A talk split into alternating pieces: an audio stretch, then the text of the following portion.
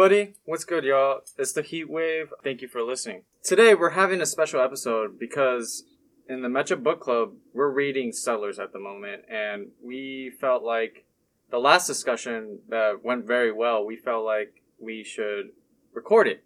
So this episode we're just recording the um this the the second part of our discussion where we talk about uh, the last seven chapters of the book and there's a lot of information we're going to talk about. It's going to be a long one, for sure.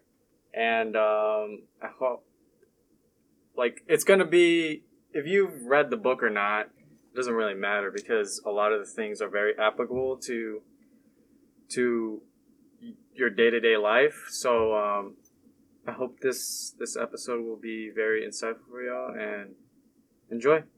Yo, Pierre, you wanna come out here?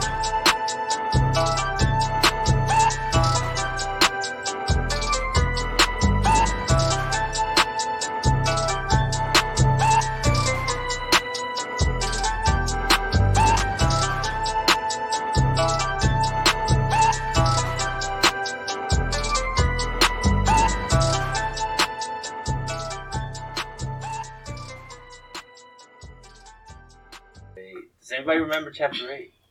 What was that one about? I'm not entirely sure. Churchill was in there? Or were they talking about? the Unions? World War II. World War Oh, II? talked about Because Churchill was like tight with Mussolini or whatever.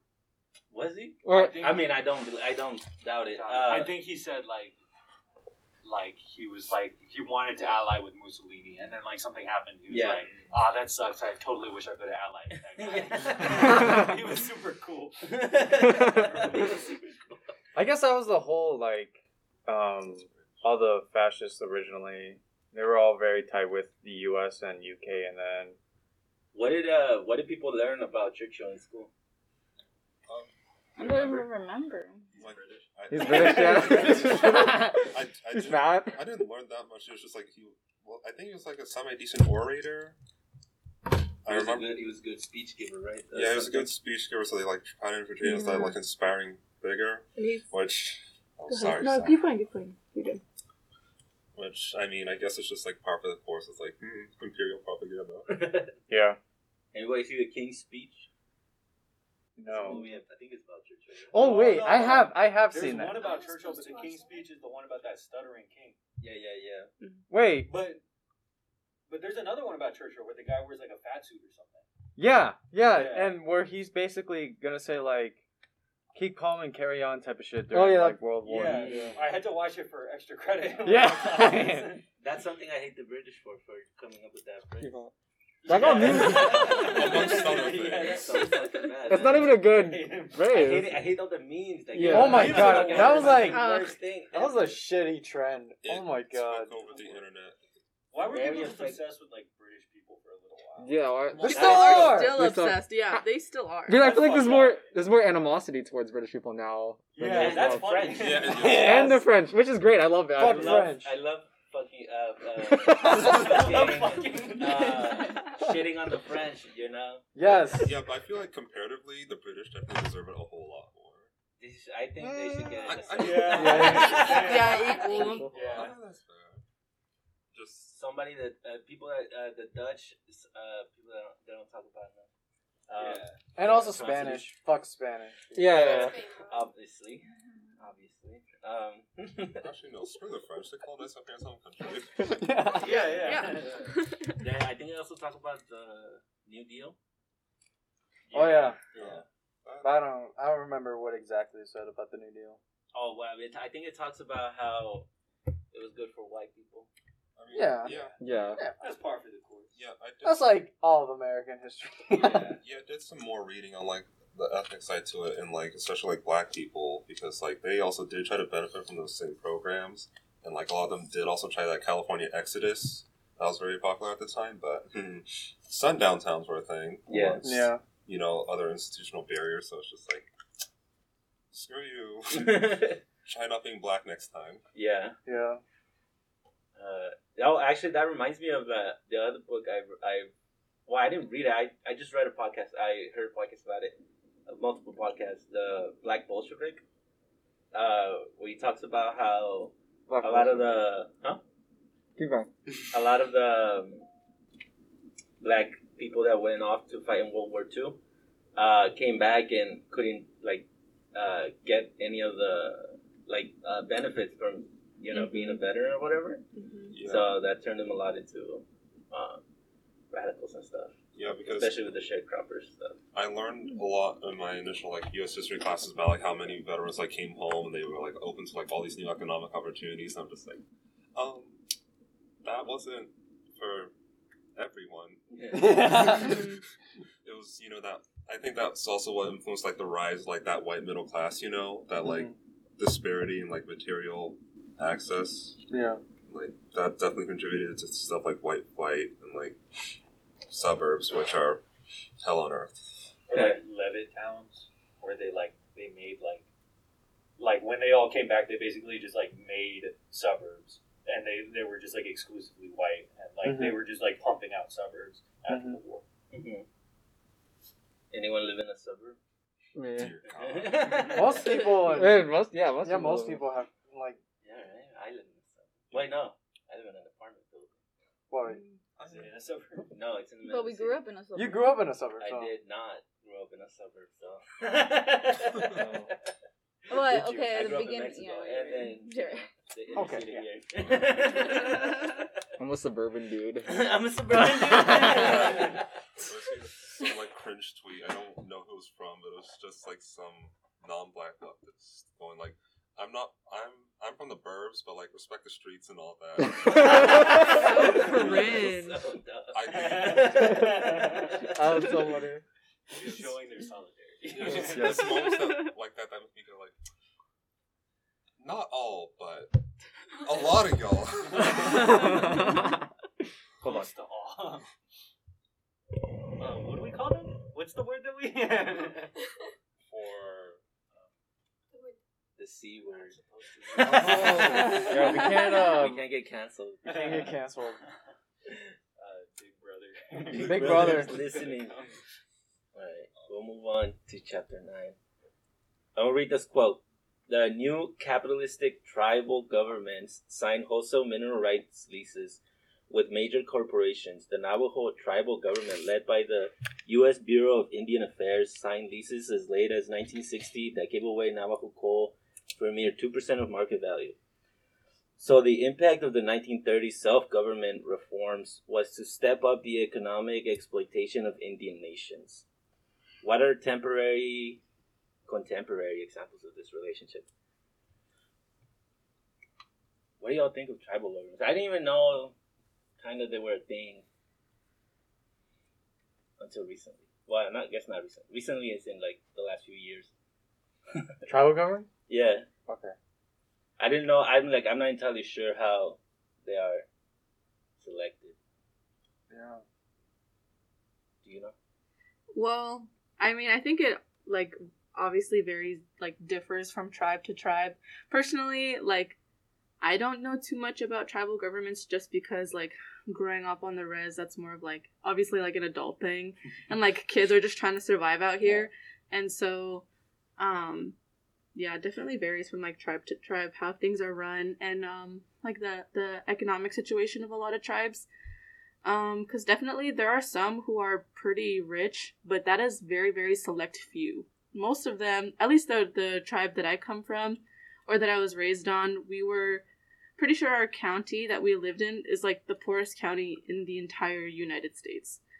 And so I think a lot of people have this misconception that a lot of tribal governments like they give their members free money and that like a lot of them can afford to, you know, live off of tribal governments because of the money that they can make. Um, obviously, there's the things like casinos, um, and then a lot of this, uh, you know, resource extraction that can make a lot of tribes rich. But in actuality, um, there's very, very few who benefit from stuff like that. Right. Well, yeah. I mean, obviously, it would be very few, right? That's the point. I think. Um, yeah, I don't know. Uh, I it, the mineral thing reminds me of the Mexico in um 1994 because in 1994 NAFTA was passed, and to, for that to pass, the government had to get rid of the constitution of Mexico, Mexico from 1910 after the revolution, uh, and that had in in the constitution there was um, basically all sub uh, soil minerals were supposed to be nationalized. You can't unnationalize, right? Uh, so they can't be privately held Mhm. and that was the case until 1994 when NAFTA passed. Uh, it just reminded me of how like uh, important uh, like the minerals are. Um, yeah, I don't know. What do y'all think? I mean, it reminds me of Oak Flat too, because that's what they're doing over there, Yeah. and uh, that's one of their uh, arguments, right? Because like the people there want the the mine for economic stuff. That's what they said. Or at least that's what they're saying. But I, I'm actually not sure who who lives there. Which people who who are the ones who want it?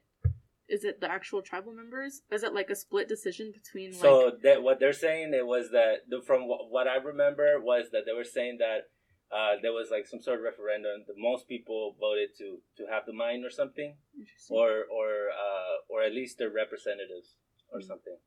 Uh, so that's it's reminded me of what he's saying here that uh, you know tribal governments aren't really Yeah. the governments of the tribe. You know they're imposed.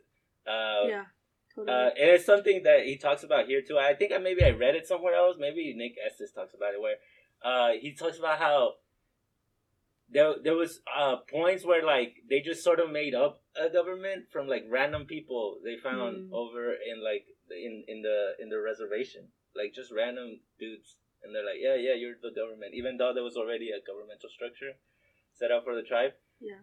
Yeah, that's kind of crazy. Oh yeah, I did have one. I think this goes back to like a conversation we had from like the first discussion where it's like how did how is how is social science used to like be a part of um like settler colonialism, and then so like one strategy that they used to uh I guess like extract more resources from like the like the indigenous people was like they used anthropology. It says like one of the guys who like led the like the new like changes in like the the tribal governments was like an anthropologist and then instead of being like openly like, oh, we're gonna forcefully take your things, it's like, oh, okay, we're gonna help you set up your own like government and whatnot. And then they were like they extracted like most of their resources um through that way. Like they got ripped off really badly. Uh, it says that um the Navajo tribal government, led by the U.S. Bureau of Indian Affairs, signed leases as late as the 1960s that gave away Navajo coal for a mere two percent of its market value. So, like, they got like finessed really badly just by people posing as like, "Oh, we care about your culture. We're gonna help you out," but then they still like fuck them over anyways. Yeah, I mean it's the same thing that they do over in Mexico with the indigenismo stuff, where Yeah. they're like, "Oh, we we want to revive the indigenous cultures, right? Mhm. And to do that, we gotta modernize you."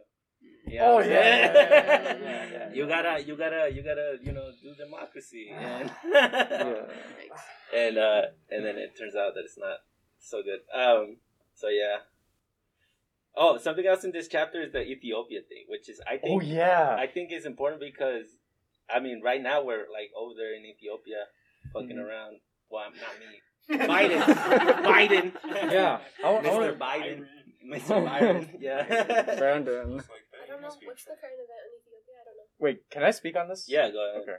So basically, the book reminded that a lot of people in a lot of the a lot of black people in in um in America expressed a lot of solidarity with when with Ethiopia when Italy invaded Ethiopia, and that's like something that I don't I didn't know about, and I shared this to my Ethiopian friend, and he didn't know about it either. So it was like this is such like very this is not history you hear about. Yeah. So um yeah, it really reminded me of like the current situation in Ethiopia. Um oh my god. Uh I like the previous episode I've mentioned before about like describing the whole situation, but it's basically um it's just Ethiopia is trying to become a much bigger country in in Africa. They very much want to like become much more self uh self um self sufficient and have some self determination on their own affairs. And United States doesn't want that. It's it's the same shit that they do with with Iran with D, and with DPRK. They, it's the same shit. So yeah, I I like obviously I wouldn't think um I wouldn't think that like the United States was like allied with Italy at the time, but you know, um, they didn't fight against Italy. Uh, the Soviet, well, actually, I'm not sure. Well, in the Soviet Union wasn't in Ethiopia yet, but um, like them doing inaction to prevent Italy from from getting into Ethiopia is very similar to like to the like the similar dynamic situation where Ethiopians are trying to keep themselves keep sovereignty over their lands and they're fighting off Italy but now they're fighting off US backed western uh, backed um, uh, soldiers from from the northern part of uh, Ethiopia it's a very similar dynamic I would say not not exactly but it's very similar to what's what happened back in the 40s now in present day. Also, it, it's it's not like America didn't do anything. They actually like actively blocked it because a lot of like there's like a like a group of black people in New York who are like, oh, we need to go to Ethiopia to help the Ethiopians like defend themselves. But then um, Okay. I think they like something happened with like citizenship, so like they wouldn't allow them to. True. No, they could never get passports. Yeah. They could never True. get passports to actually leave the country. hmm Um, and so they never actually got to go, but they even trained in like in California. Yeah, they had, like, And- and- camps, and, too. yeah, they had camps of like training camps. Military. Yeah, military training camps. Uh, with like uh veterans, uh from the Civil War and shit. I think I'm not entirely sure. It was like uh 19. When was it? 1930s, 1940s. Yeah, That's, 1930s. I was- Is that's, that's, that's 80 years away from Civil War. I don't know. Um, some some war. There's I always forgot war. which war. It, The Mexican. it could have been World War One. Maybe it was World War One. I, think. World War One. Could have been. Yeah, I'm not sure. Um, They That doesn't sound right. Yeah. The didn't find them. Or I mean, much. they did Yeah, somewhat. Uh, So, they did sent, towards the end. They sent. Uh, they they boats. saved it. They They saved sent. it. They They saved boats. it, yeah. They saved the day. They saved the day. anyway, Well, yeah, we did talk about how like everyone like ha- hates like the British and the French, but like Italy doesn't get as much heat. Oh, I give Italy Oh. heat. Oh, really? oh, I, I make fun of them. I always make fun of Italians. You make I it cook as it a big- meatball. we're all doing the Italian Italian uh, hands. Italian hands right now. I'm a proud Italophobic. Italophobe. That's so funny. These fucking Fredos. Freaking pasta. But you know, they have some good people. You know, Parenti and uh, Gramsci. Yes. Chef Boyardee. Mario. the big four right there. uh, hilarious. Uh, would you think um, that uh, like the, the African people in the U.S. could be riled to support Ethiopia today? What does everybody think of that? Honestly, yes. But you know, Because I don't really see any movement right today where it's like, oh, you know, anti Tigray, um, no intervention in Ethiopia and stuff. So when you say like African, do you just mean like Black Americans or like you know like African like ex spots? Like, No, African Americans oh, like black people. oh, yeah, just black black. people. Okay. Well, in the U.S. Obviously, not Africans in America. That's a whole different situation. yeah, I think. that's, Yeah. I, it's Africans in the U.S. aren't they typically more well off? they they they they they are. Yeah. I, I was. They generally, since like they go into professions like you know in the medical field, they end up. Yeah. hmm And a lot of them, I will not lie, tend to black liberals. That's a whole other conversation. Yeah. Well, isn't it because like Nigerians are like the most educated ethnic group in America? yeah. Is that true? I didn't know that. Yeah. Oh, so. but they, they go to school. Nice. They go to school. Like I'm pretty sure that my parents will probably be in school until they're gone. Oh, really? Like my grandfather has like two PhDs and says he can technically defend a thesis for his third one. oh, okay. That's interesting. Yeah, because I have a friend who's like, feel like it. well, from like Liberia, and then like their parents have like three masters and something. I was like, what's up with that? Like, What's up with Like, I that? was- Africans really like school. That's interesting. Hey, school's fun. Yeah. School is fun. Uh, they invented it there, I That's think. not okay. I'm like five PhDs. I think they invented it school. i- Invented school in in Africa or somewhere. Norm- normalized black mediocrity. We do not have to be going to this much school. okay. All right. Um. Chapter 10 is all about CPUSA and Yeah. how fucked it was. And how it sucked. Yeah. Yeah. After World War Two, and I mean before World War Two, it was okay. It was okay. Okay. but then, you know, when World War mostly II happened- because it was in it was mostly Africans that Yeah. ran the party. Yeah. Uh, and then they got removed. and- yeah, then they whoops. It, And then it they wasn't got- really that they got removed. He talks about uh what, like the the union uh from like the miners or whatever, where he's like, yeah, at first it was all African people, right? Yeah. Like it was all black people, I think more white people. and then like the white people started to join, and then obviously there was more white people than black people. And eventually, you know, most people were white, and so they took over like all the uh, structures and stuff and kicked out the black people. Yeah. Ridiculous. I mean, that's the whole history, basically, right there. Yeah. CPUSA. And, like, CPUSA, people say, oh, they they got repressed and they got, they got, you know, like, According to this book, there's very there was very little repression. yeah, yeah, there was very little. According to the book. I don't know. I don't know how. I haven't looked it up myself, but I mean, it did. Uh, they did start COINTELPRO because of the Communist Party.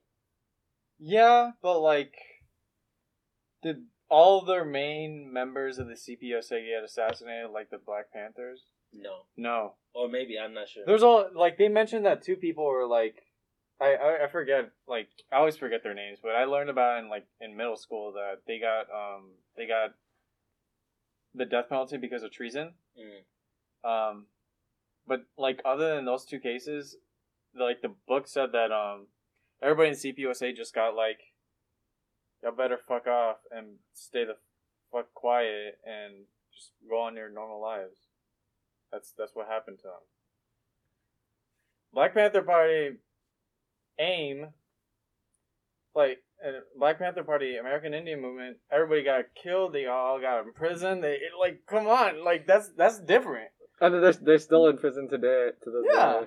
didn't Yeah, it's true. just recently pass away? Um, who? I don't. I. I don't think so. I don't I think could be so. I hope not. something. I- I know- I know I- one guy was recently released uh, because he was he was like super old and like ready to die. I know he has cancer, so they released him. Wait, who's that? I forget. It was a few months ago. Who who just got COVID recently? Oh, Leonard Leonard. Peltier. Leonard Leonard Peltier. Yeah. Unfortunate. But I mean, it makes sense because like anti-communism stuff is so like, uh, like it's always racialized. Like it's like, oh, the Black Panthers, they're communists, but they're also black, so they're dangerous. Or like, uh, DPRK, they're Asian, so they're suspicious. You know? Yeah. And they're always like, the way that we look at communism is always like affected by who is being communist. You know? Yeah. I saw like a lot of the That's things that get uh, a lot of the things that get uh, pegged like as repression of the Communist Party was like repression of like uh, uh, entertainment figures. Oh yeah. uh, like all the Hollywood people that got like investigated by McCarthy and stuff. The like- Blacklist, or I don't know what it's called. I Yeah, think it's There's like a movie that came out. It was called like Trumbo, and it was like about. Oh, 'cause it- that guy who wrote uh, wrote in the bathtub, right? yeah, yeah, that guy. yeah, that guy. Um, basically, like, like the movie showed him that he went to prison and like got like bullied there, but you know he went out of prison like instantly. So like, what the fuck? he didn't get killed.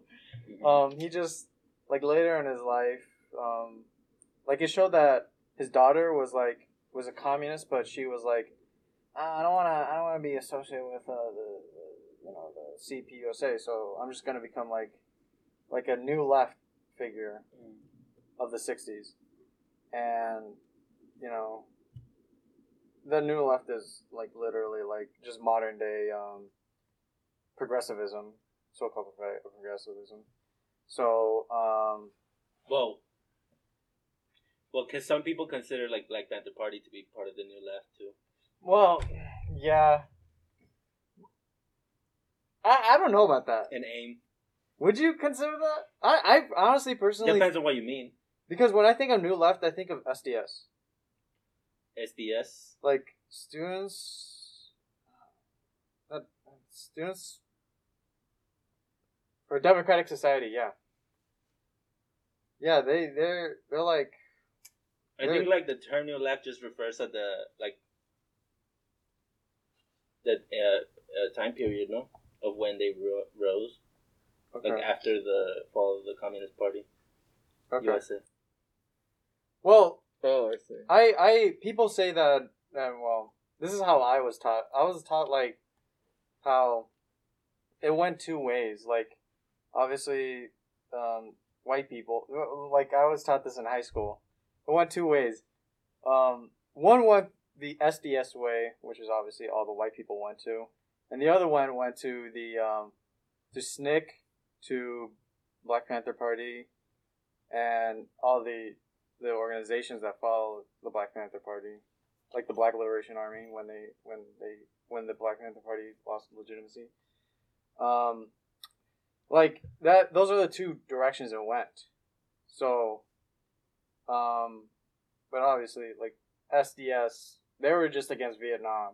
hmm They were they were just a anti-war organization. Like when that when when Vietnam ended, they just basically got institu- institutionalized into the Democratic Party, and you know, it's the same shit like how happened with um Occupy and the Democratic Party today. So What does everybody think of the CPUSA today? fucking fez, bro. I, I've seen uh, images, and uh, I don't think they're okay. What do you mean? Like, let me see. Actually, no. I have. I had a friend who like showed me from like one of their probably like conventions, not s- more like the olden days or whatever, and it's just like, I think there was like some statue like Lincoln involved. Oh Lincoln. yeah. I, I, Like the president? like the president. No, who- what, what other Lincoln?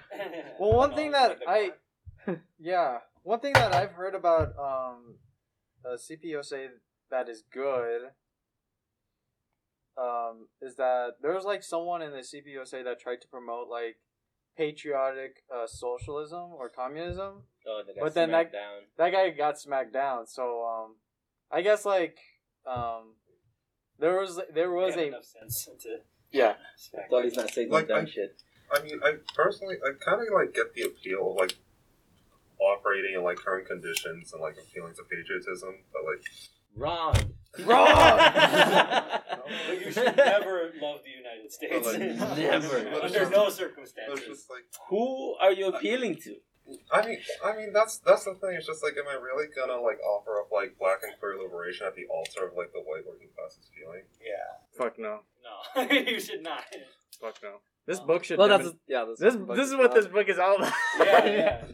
Well, actually, it gives you the option. I know another Gives you the option. the There is no option. no fucking option. was um like they talk about it, but like I forgot what they said, but like the Scottsboro trial, I know the CPUSA like came to their defense or whatever, and like gave them lawyers and stuff for that.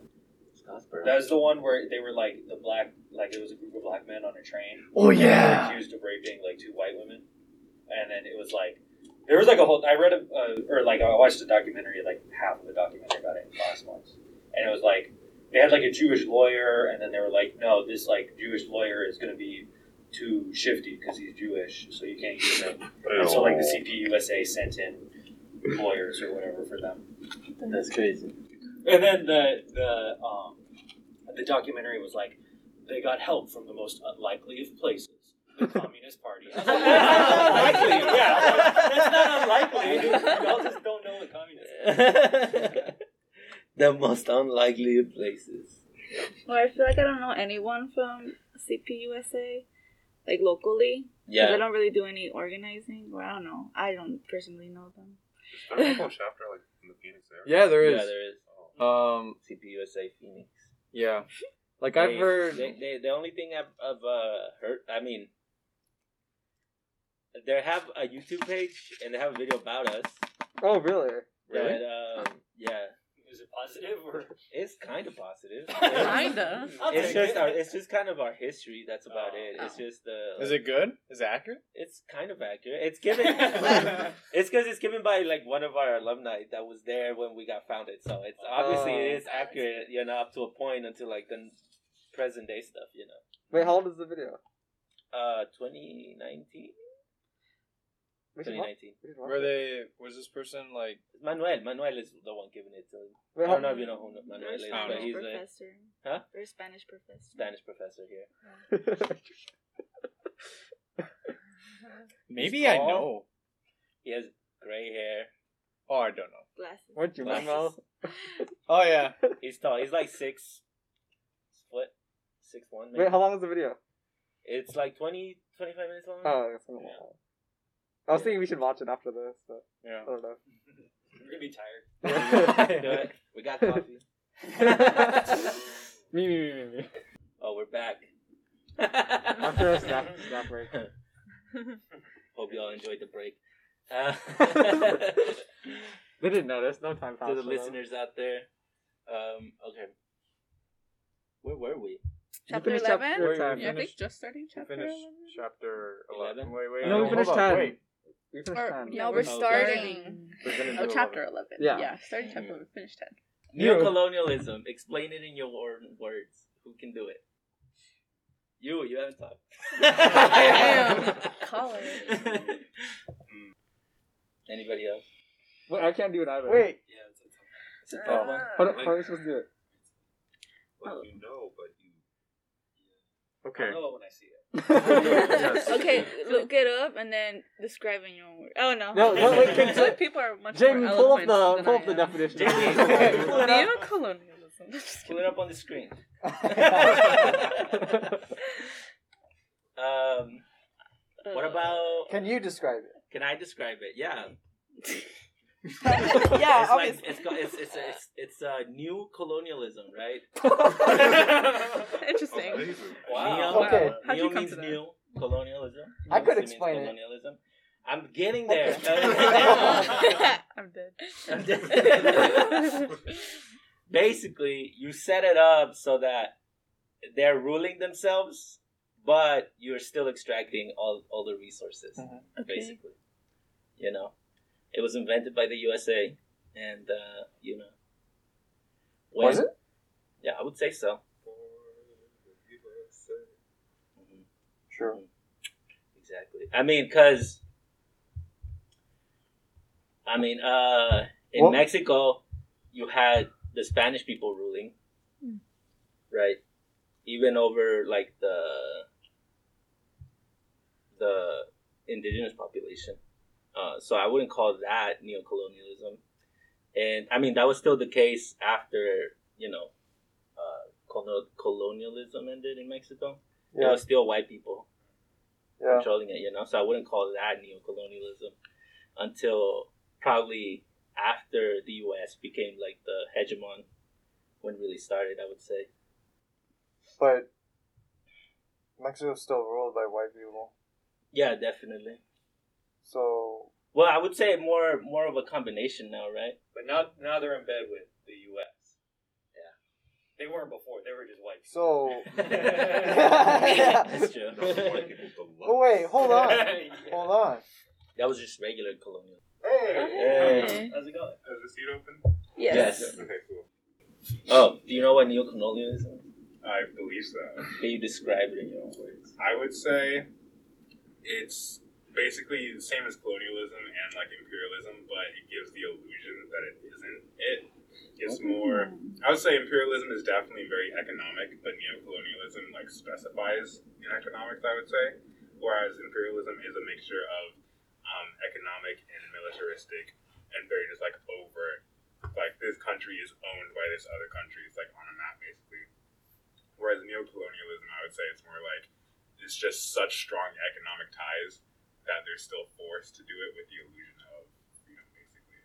Mm. Who was it that said that quote about like the master can leave and the slaves will still keep doing the work? Oh, I forgot who it was. It was somebody. Yeah, I mean, obviously, but I mean that's a good quote. that's That's a good one. Yeah, that's a good way to describe it. So. Mm-hmm. What do you think? I I understand. Yeah. Nice. Uh, what about neoliberalism?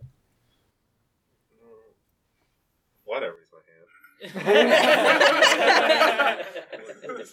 yeah, I could explain a super complex economic system in like 30 words or less. Yeah. Um, Shoot. I'll try, and then one of y'all can like shoot me if I get it wrong. Elmo. Um, I personally view neoliberalism as like, at least within like an economic sense, it's like a set of like austerity measures, basically to maximize profit globally off the backs of like neo-colonial economic relations at the expense of the global south. Like, case in point, anything that the IMT has done ever.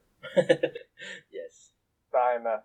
IMT is different. Oh, I- um, Wait. IMT is the IMT is trust. Oh no! Oh, no, the no. trust. IMF. No, IMF. I've been thinking of the IMT because I tabled next to them the other day. Who's who's oh uh Marxist tendency? Yeah. Yeah, yeah, Yeah, yeah, those and fucking IMF's trots. International Monetary Fund. IMT, base. IMF, cringe. Yes. No, well, they're both cringe. they're both cringe. it's alright. I have Marxist tendencies. Marxist tendencies too. We're internet. I have international Marxist tendencies. Yes. um, okay, neoliberalism. Uh, I also think. I mean, I think of neoliberalism in terms of like, uh, like uh, Milton Friedman. I guess. Yeah, Uh, Yeah. I remember him. you remember him? Yeah. Uh, mostly like rhetoric about the market, right? Like yeah. how market is good and like just and Mhm. efficient. Invisible hand. The invisible hand, Supply and demand. supply and demand, freedom, uh, to mean market freedom, uh, and stuff like that. You know, um, Econ 101. yeah, econ, econ 101. It's very much Yeah. yeah. econ 101. If you take an econ 101 class, That's Neoliberalism. neoliberalism. Yeah. If line don't go up, then how we screw over poor people? yeah, it's line go out good.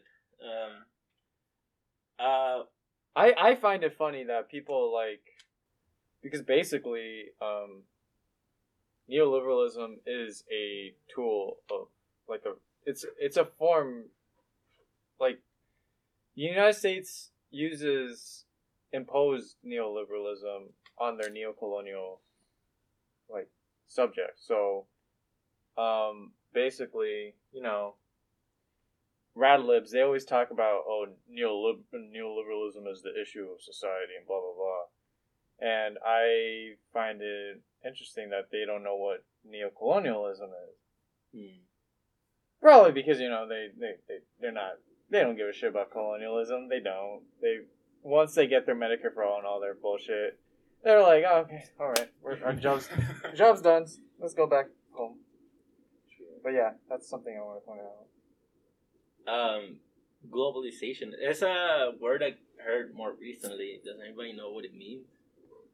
I keep hearing that shit. Well, okay. Um, globalization, that's basically just neoliberalism at a global level.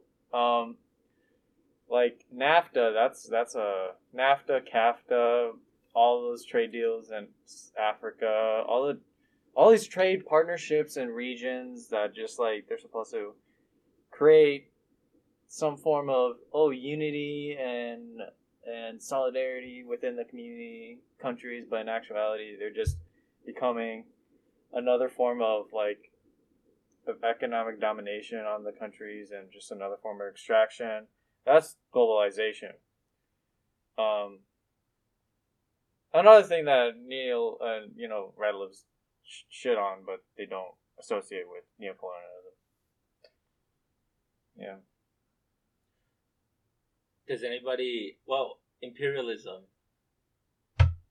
Is that like how? What is the difference between neocolonialism, imperialism, and, imperialism and imperialism? I would say. That's my issue. I wrote that question because I was, I'm like, okay, now I'm, I'm stuck. But there's like there's like a Leninist explanation for imperialism, and I'm still like, Has anybody read uh, Nkrumah? No, no. me neither. I want to. I want to. I want to. But Yes, I want to also because he has a book called Neocolonialism. Yeah. the highest stage of imperialism. Oh really? Yeah, so and that's just a basic play on words on Lenin's. Lenin's Yeah, like imperialism. High stage of capitalism. Yeah, highest Yeah. stage of imperialism. I mean, we can read it together eventually. yeah, yeah. Mm. Yes. So Next it's year. called the latest stage of, imper- of imperialism.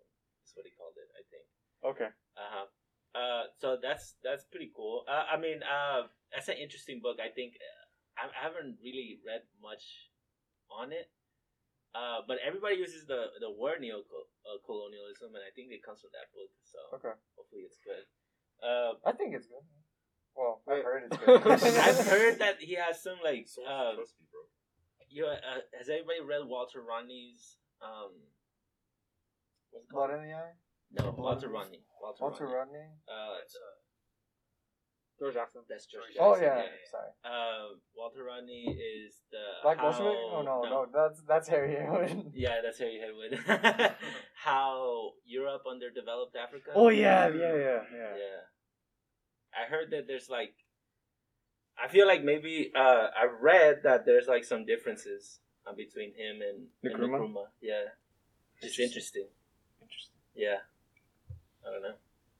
Nkrumah, well, I just know from he had like he was like the first prime minister of Ghana, Mhm. so yeah, maybe that's why he has a different perspective.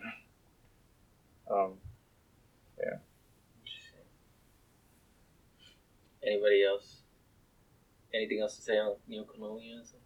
Colonialism?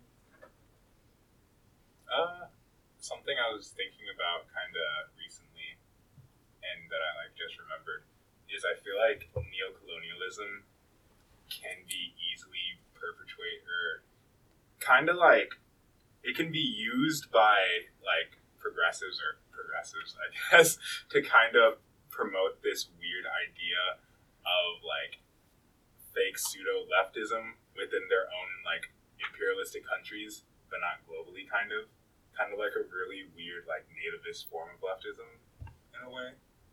What At that example? point, is it really leftism? But um, I know something I was currently like, or recently I heard slash read about was in Europe, a lot of people, especially on the left, pride themselves in the fact that their country is like a post-industrial society, basically, and in the sense that they don't have a lot of factories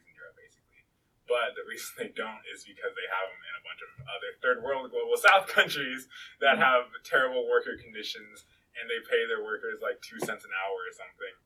And in order to keep that, they like purposely um, help these other global south countries crush those um, local labor movements, basically. But while that's happening, a bunch of people in Europe are like, oh, um, look how progressive, look how far we are away from all of this terrible stuff, just because it doesn't happen in their own basically. It's the same as like telling China, like, oh, look how many carbon, or like, look how much carbon you emit. And It's Yeah. like, well, all our stuff is made in China. Yeah, so- like, Why they're you- com- why do you think that's we do our it? carbon. That's our carbon. it's, it's crazy. Yeah, I think you make a really good point, and I think that's like I don't know about. Well, I have a fair idea of what y'all think, but like that's my main problem, like social democracies in general, because like while like domestically you can like address like some of the more like inter inter-societal like issues with like poverty or whatever, you're basically just like moving the problem onto Yeah. like the global south. It's just like, it's not. That's not cool. yeah. Yeah. I think that's actually kind of deadlier because if you just go for like the pure reformist route, then like still the same relations, you just don't see it in your face. Hmm. Well, then what do we think about Venezuela? Because they're kind of um, more in the reformist route, right? But they still get attacked by um, the U.S. and stuff, right? Yeah. We like obviously when in But are they neo-colonial? are they a neo colony of who? Oh, who? Well, I'm, I'm, I'm confused. I'm just saying they're they're like repeating a lot of the like um, I would say they're more like on the reformist side, right? oh yeah. Uh, but at the same time, they're like uh, not neo-colonial because they're not really controlled by anybody. But it's still not uh, moving any any closer to, uh, say, socialism. Yeah. What do you And they're a former colony, so it's like Mexico, where like, I mean, I don't know. Mexico's not a former. okay, no, but you, you know what I'm saying, like where like the white people are probably still on top in those Mm. countries. Yeah. And- Yeah. so- That's true. Interesting.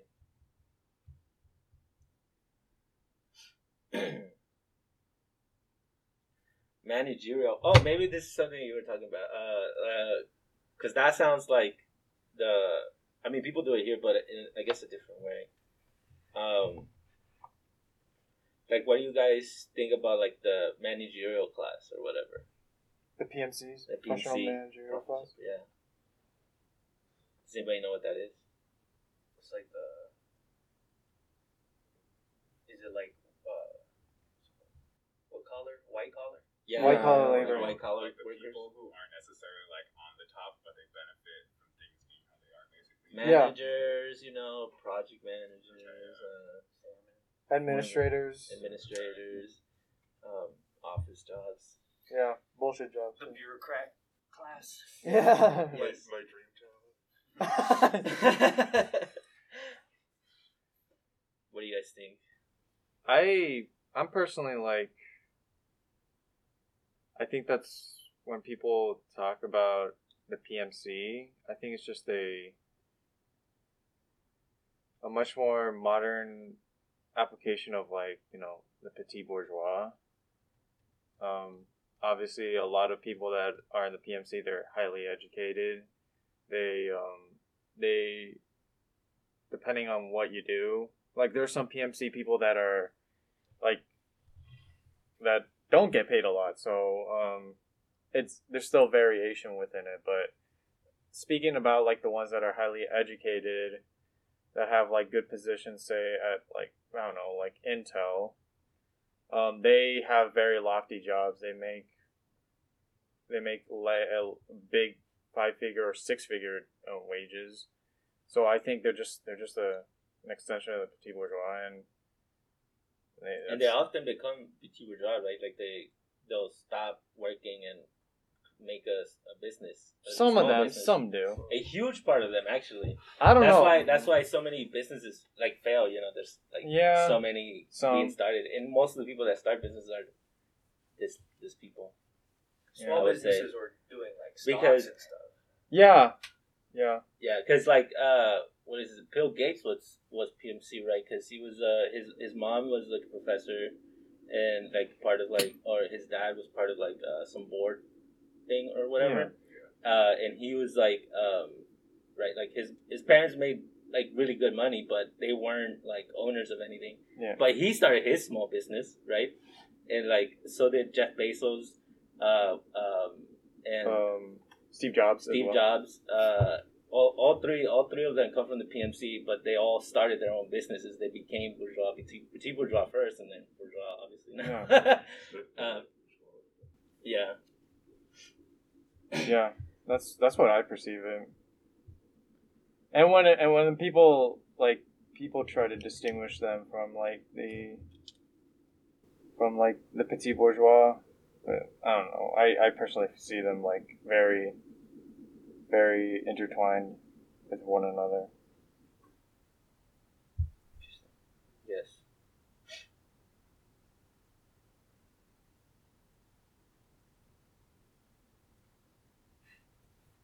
How does the rise of Maquila demonstrate the neo-colonial relationship the U.S. has with Mexico?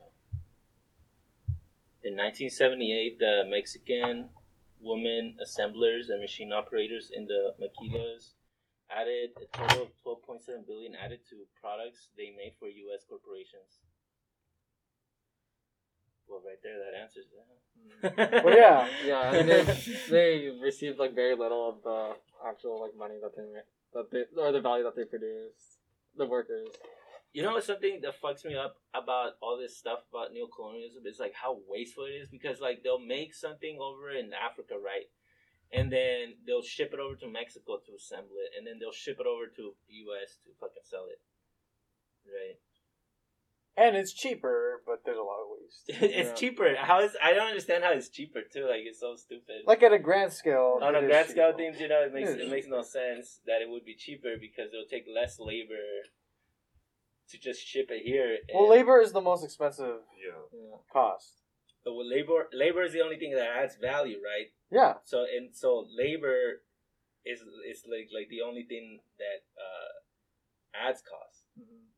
Yeah, and So that's why it- it that's why would- they try to evade it as much as possible. And stuff like you know outsourcing and whatnot. Yeah. Well, yeah, because like the Yeah, but I'm saying this demonstrates how inefficient the market is because Oh yeah.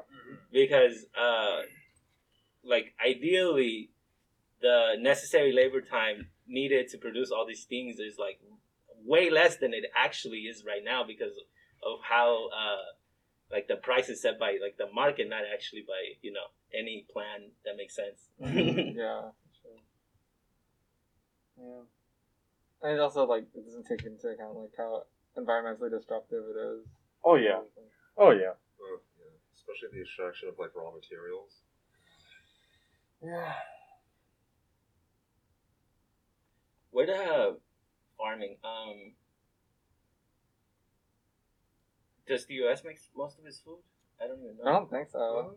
Um. don't we like don't we like mostly subsidize corn production and soy production or something? Yeah, we We do. subsidize corn and soy production, but a lot of the corn and soy production is used to make other food, Animal feed.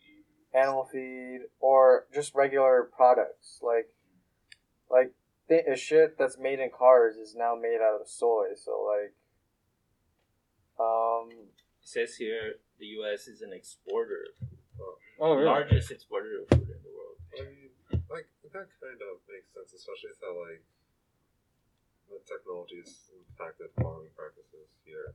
I mean that makes sense because uh, I think he talks about it in the book too. At um, like the IMF will often um, make uh, um, countries uh, export raw goods, right? But uh, at the same time destroys their agriculture business, so they have to import food. oh yeah, while exporting like their natural resources that they actually have, right? yeah. That's that's what it described. Like, um, like it said in the book, like it talked, it described like the situation in Sinaloa, which um like it said right here, what uh, quote: Western Sinaloa alone supplies some fifty percent of of all winter vegetables consumed in U.S. and that resulted to the displacement of many um, peasants in the in the area, and um, While at the same time, people were malnourished in Sinaloa yeah, while create like, exporting fifty percent of its food. Yeah. This was during the 1970s. Now people, food is exported from the U.S. to Mexico, and it's like it's processed food. Yep.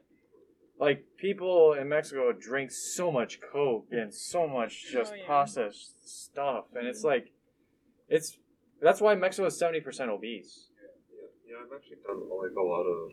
Well, this is a while ago, so I don't remember all the details. But I did some reading into like why like you know like sugars and fats are like you know like the relationship and health. And, like a lot of those studies were funded by you know the corporations that want Yeah. to sell their stuff. So Yeah. I that also contributes to like stuff like you know like food deserts and like unequal access and. I mean, Yeah. y'all are also talking about like fat phobia and like the yeah. of course classes and colonialism play into that. Yeah. Yeah, definitely. But yeah, I think Does oh sorry, I was I, I just had a question because the ex, the U.S. exports food. I don't know how it works in the rest. The where the, where does the food come from? Yeah, Yeah. it's all Insane. like it's not from the res, obviously, or like getting any type of food on the res is really really difficult. A lot of time you have to go off res and go to these racist ass border towns and get your food from there. Um, so yeah, that's it. And is it good? Yeah, is it like processed food or is it like Yeah, fresh? of course it's processed food. Yeah. So Yeah. yep, everything is essentially. Which is like super destructive long term because Because if you're eating lots of foods with high in like added sugars or like saturated fats or like added sodium, then that could lead to like long term health problems, which is like bad for your people. And then Well, of course has. IHS can't help you with any of that. No. so again, you have to go off the res and get your health care. Yeah. Yeah, and I think there's also like a cultural aspect too, because it's like that homogenizing of like, well, I, everyone's gonna eat a Twinkie now and like it, because America instead of like Yeah. Foods that were like developed due to like the specific regional and cultural factors. Mhm. Oh, that- yeah, Even, like, like, dude, have y'all seen like all those fucking ads from the fifties about processed foods? Like, just disgusting recipes like that the were Jello shit. that were sold, yeah, to white America as like Yeah. healthy and like upper Mm. class, I guess. Super weird. Yeah, the disconnect between traditional foods um and just like with native people in general is so so huge. So now there's been like same thing for like language revitalization. It's doing the same thing now with food where we're trying to get back to like our diets pre, you know, colonialism and everything like that. So, yeah. I have so I, I've say, I've seen uh, some um, I saw this like documentary on, on Netflix hmm of this like um, indigenous chef. Was a film called Gather. Don't remember. But my problem with it was that he was going around making indigenous foods for like these high class people, like white people, and like serving them like super expensive meals, right? And he's and he was talking. They were talking about like, oh yeah, I'm trying to revive like the stuff and stuff. Mm. But then I was like, how can it? I mean, I understand like doing the research and stuff like that. That makes sense to me. But then like you go and sell it to to like freaking you know super rich people uh and like it seemed to like they didn't talk about it uh, at all like if he had a, a a restaurant in the res or anything like that Uh huh. he, would- they just focused on like his like business selling to people Was he Apache? i don't remember Yeah. sorry we should we should watch the film Gather. It's really good. It's talking about like that that re- food revitalization. I think we talked about White Mountain Apache, um, Standing Rock maybe, um, and then um, uh, California tribe and their relationship with the salmon. So Oh, yeah. that'd be a good documentary to watch. Yeah, we should we should have. Do you have a movie list of things we should watch? Oh, we should do a Google Doc. Uh, I remember. I would do it. we need that. That's good educational stuff. Yeah. Mhm. There's also we have the watch list but we don't have docs in there What are you saying? Oh yeah, there's also I read Fast Food Nation a couple years ago, back when my mom was like trying to wean me off like burger meat or whatever, because she's like a nurse. Um, I, that book, there's definitely a lot of stuff in there that makes me go, how did I not become a leftist sooner? But um, I remember a quote that was basically talking about you know like the proliferation of like fast food restaurants, especially like McDonald's. And there's this quote from like this high class like person of like Japanese nationality that was basically just like, if we eat like the white man, then like soon like we'll get taller and like our hair will get like blonde or whatever. And The fuck? Uh, if I Just eating a shit ton of McDonald's to turn white. if I, if I, I don't have I don't have my copy now, but I'll like go and see if I can find it because crazy. that definitely contributes. Yeah, that is really I weird. think that was like peak like cultural hegemony right there. Yeah. yeah Yeah. That's yeah. crazy. Wow. Okay. Like, It's like Dragon Ball you Z. want, you want to talk about It's like? Dragon Ball Z. McDonald's. Yeah. Like actually, no, actually, I'm pretty sure McDonald's. A lot He's of a their fucking profit. Majin Buu. I think a lot of their profit even actually comes from like farmlands and real estate in like foreign countries too, not just Oh, like yeah. their Oh, yeah. sales as well, because you know like, they have to grow like the various crops to like. Damn, I need to read. read that Speaking speaking of farmland, you know who has the most farmland in the U.S.? Bill Gates. Yeah, Bill, yeah, Bill Bill Gates. Gates. Yeah. Why? What? What? He, Why? I fucking no Yeah, clue. does he own, like, half of That's it? fucking scary though, right? I'm the one scared Did you read that? He's just out there like. The Nick Estes article about that is that where you saw that from? Oh, I, I didn't read that. I'm pretty sure he wrote that about that Does, too. does electronic production require a farm? just buying it up. No idea. Like the, he's buying the best farmland too. He's not buying like no shitty shit. Like he's buying like the best farmland he could find, nonstop. He's been like for the last ten years. That's Are wild. you, are you kidding me? I'm gonna pick up some like Microsoft branded like Twinkie in the next decade or something. Yeah, you will. Holy shit. It's gonna get, it's gonna have some mic No. with some chip in it. That's dark. Eat And the chip. Eat No, your, they got you in. Oh, eat wait, your I- daily Microsoft Twinkie. Metaverse Twinkie. No. oh, no. This is what Uh, we need now. yes. Calling Mal. Yeah, land reform. Land reform. Yes, that's what we need. Um. All right. Let's move on. I have this question right here. I, I mean, um, this I saw this. This impacted me. Like when I read the the when I was reading the book, there was this picture in it uh, where it was like a a scan of a of a newspaper, and uh, the the headline was. Uh, I actually went and, and googled the headline, and the archive pops up from the New York Times, so you can actually go and read the thing. But I have the the link in, in the notes here. And but the reason it, it affected me because I had read almost the exact same headline a few days prior to reading the the book. Uh, and I have them here because in this is from 1980. Thousands of aliens held in virtual slavery in the U.S. Uh, rising tide of immigrant efforts by federal agencies, virtual enslavement awaits some illegal aliens who seek jobs in the U.S. farms. Uh, of uh, uh, U.S. farms, dearth of willing witness, frustrations of investigator, allegations from files of peonage, moves with migrants' earnings going to uh, pay debts uh, instead of like actually giving them money, etc. Uh, and then from 2021, it's like almost the exact same headline. Feds bust modern day slavery ring amid new immigration enforcement efforts. At least 100 workers were freed from conditions in which uh, at least two died, another was repeatedly raped, and others were kidnapped and threatened with death.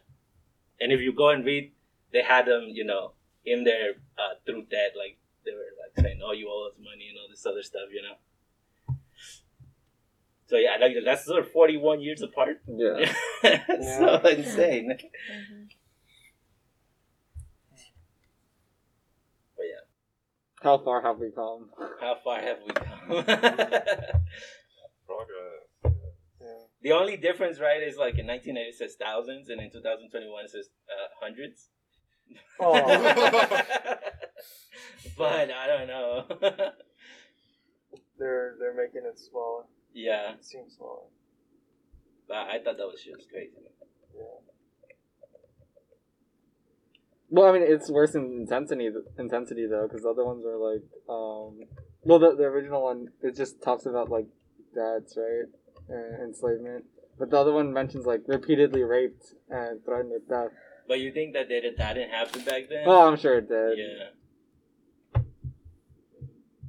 But the article is more um Explicit? descriptive. Yeah, explicit. Yeah, I feel that. People are more aware.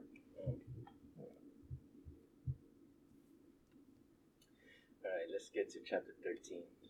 Chapter thirteen, big one. Big one. Very big. um, Do you want me to introduce this question? oh yeah, well yeah.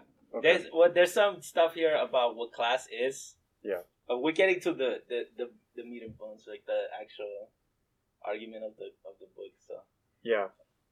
Basically, in this chapter, Sakai introduces his main thesis, where he basically says that the American working class is antagon the the white American working class is antagonistic of, you know, of world liberation to a well, he basically says that there is no white working class, right? There, well, yeah, the so-called white working class, So-called, the so-called work, white working class, is very antagonistic of of like of socialism of liberation, and because of that, um, if there was to be a revolution internationally, they would basically be against it, and a lot of people um, are very critical of it because um, it goes against the idea that uh that like the Marxist idea that in order to have like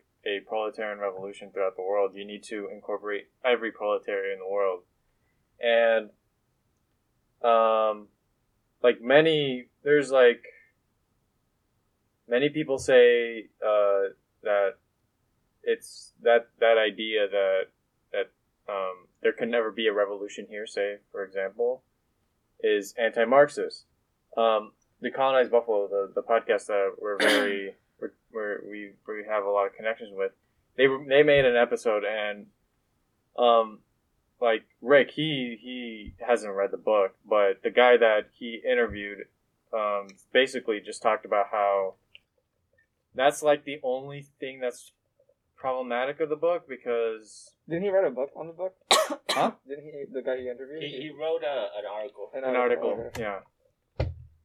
But um like basically um when I when I hear someone say that oh there can never be revolution here in this in this country, I'm like I'm not like against that whole idea, but I'm not completely for the idea. Like I personally, my opinion is the United States is going to be very much later in the process of of um, you know exposing contradiction. You know, um, I, I I don't know what y'all feel, but I personally think that um, people are going to be like for for the longest of time just literally routinely in this country whenever there's like a, a period of struggle there is one, once we get out of that period people are like okay we're done here. Let's go back to our suburbia and just fuck off. Um like you know you know all these all these dsa people they they don't they don't seem like they're very much into the the cause but that also brings up the, the, the, the question that are they really part of like of the struggle? So this is a obviously a long, huge, loaded question, but what do you think is the revolutionary potential of this country? And do you think it could ever happen? If there was like organization, if there was um, not only support from from within but from outside, do you think United States or people in the United States would be open to the idea? What a heavy question. yeah, it is a heavy question. Well, I'll take a stab at it and hope that mm, maybe it would be a good thing if I eat my words depending on how this goes. But I think uh, I think there is some revolutionary potential in this country. Like, Especially within like the past couple years, you're starting to see like unions and stuff being like talked about again, which is definitely like a better sign. Like I'm seeing people in general, like not just on my like hyper like bubble Twitter, just like in everyday life, people are just like expressing like a general dissatisfaction with like the way that society is currently organized. So there's definitely that like sentiment there. It's just that the mobilization and that maintenance of energy is something that needs to be kept because like we saw like the BLM movements in the past year, heard there's that clear energy and that desire to like get things done. But then it got corporatized, and the Democratic Party did their thing and screwed us over, and yeah, they kneeled. yeah, which is very that's symbolically very heavy gesture. The kneeled. Didn't you? The kneel. the nail. well, I guess I can go home. Liberation done. Done. Yeah, I think there's there's there's potential. It just needs to be adequate organization, which is historically speaking something that is very questionable in terms of efficiency. Yeah. Personally, I don't think Sakai is saying there's no revolution potential in the so-called U.S. Um, I think he's saying that there is no white working class, like like at all. Like, um, so obviously, white. Uh, he, I think he's saying that the white nation doesn't have any revolutionary potential. Um, and people mistake that to saying that nobody in the U.S. has any revolution Mhm. potential, or no no no white person has revolution potential Yeah. which I don't think is the case, right? Uh, this was written in 1984 or 86. Or 83. 1984. I think it was 1983. 83. Almost 84. Yeah, that's close. Is it? Um, It is. This book is 1984. Yeah. Yeah, it's eighty three.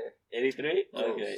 So I think at that time, there, what he's saying is very true. I, I think like if you think of it at the time, like like the books that like uh, people were written writing were like the the end of history, uh, like saying that like, oh, you know, we're at the end of history now. Now we can just like basically the only thing we can do is like improve upon our like system Yeah. that we have now. Um, yeah.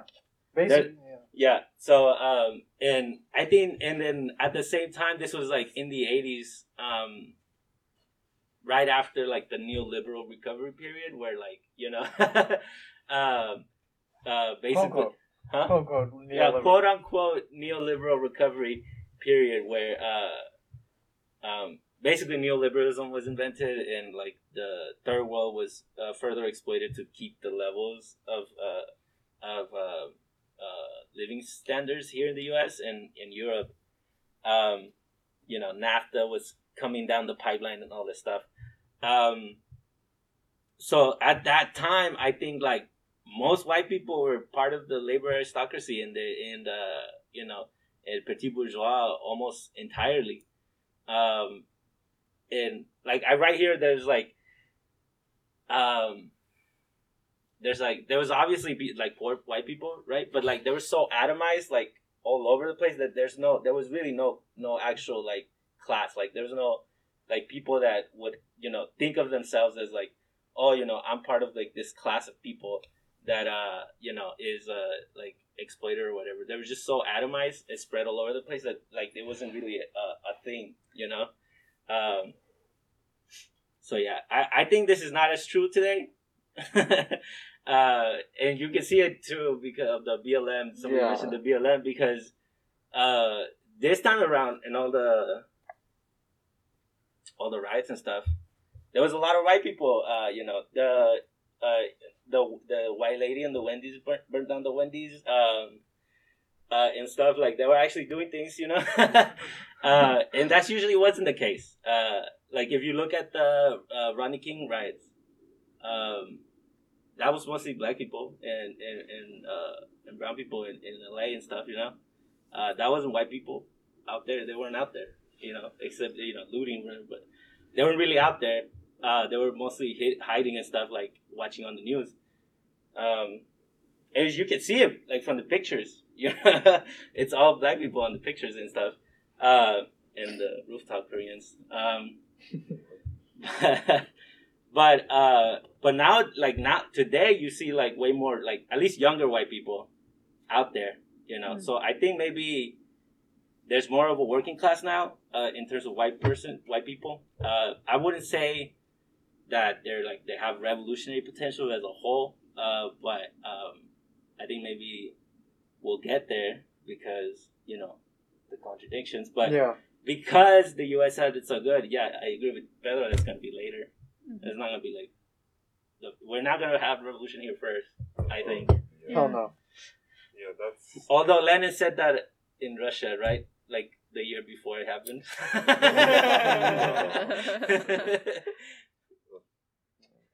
yeah. I did have a friend who basically expressed that like due to like how like Americans, I will not lie, we kind of drag our feet about this whole revolutionary thing. So she was just like, yeah, my only hope for revolution is that the global south kind of like takes up arms and then like since the global south does have you know all the labor capital because of all the outsourcing, then they'll like strangle the U.S., which will like exacerbate the contradiction. Yeah, I feel like sometimes it's a cop out though, because people feel like, oh, you know, they know, just uh, let them do it. Yeah. Yeah. But I think it's like I feel if if we don't work, then the our revolution is gonna be a fascist one, not a communist one. So Yeah. A counter revolution. yeah, counter revolution, Yeah. just like in Italy. Oh, I don't want to do that again. Oh my god. Yeah, we're moving, we're moving a ge- ge- German German direction here in uh, the U.S. nowadays after World War Two. What do y'all think? All right, who wants to play scapegoat this time? yeah. That was my question, in chapter 14, I think. Um, What direction we're heading? yeah, because I had some unfortunate thoughts while reading the book, the ending. Uh-huh.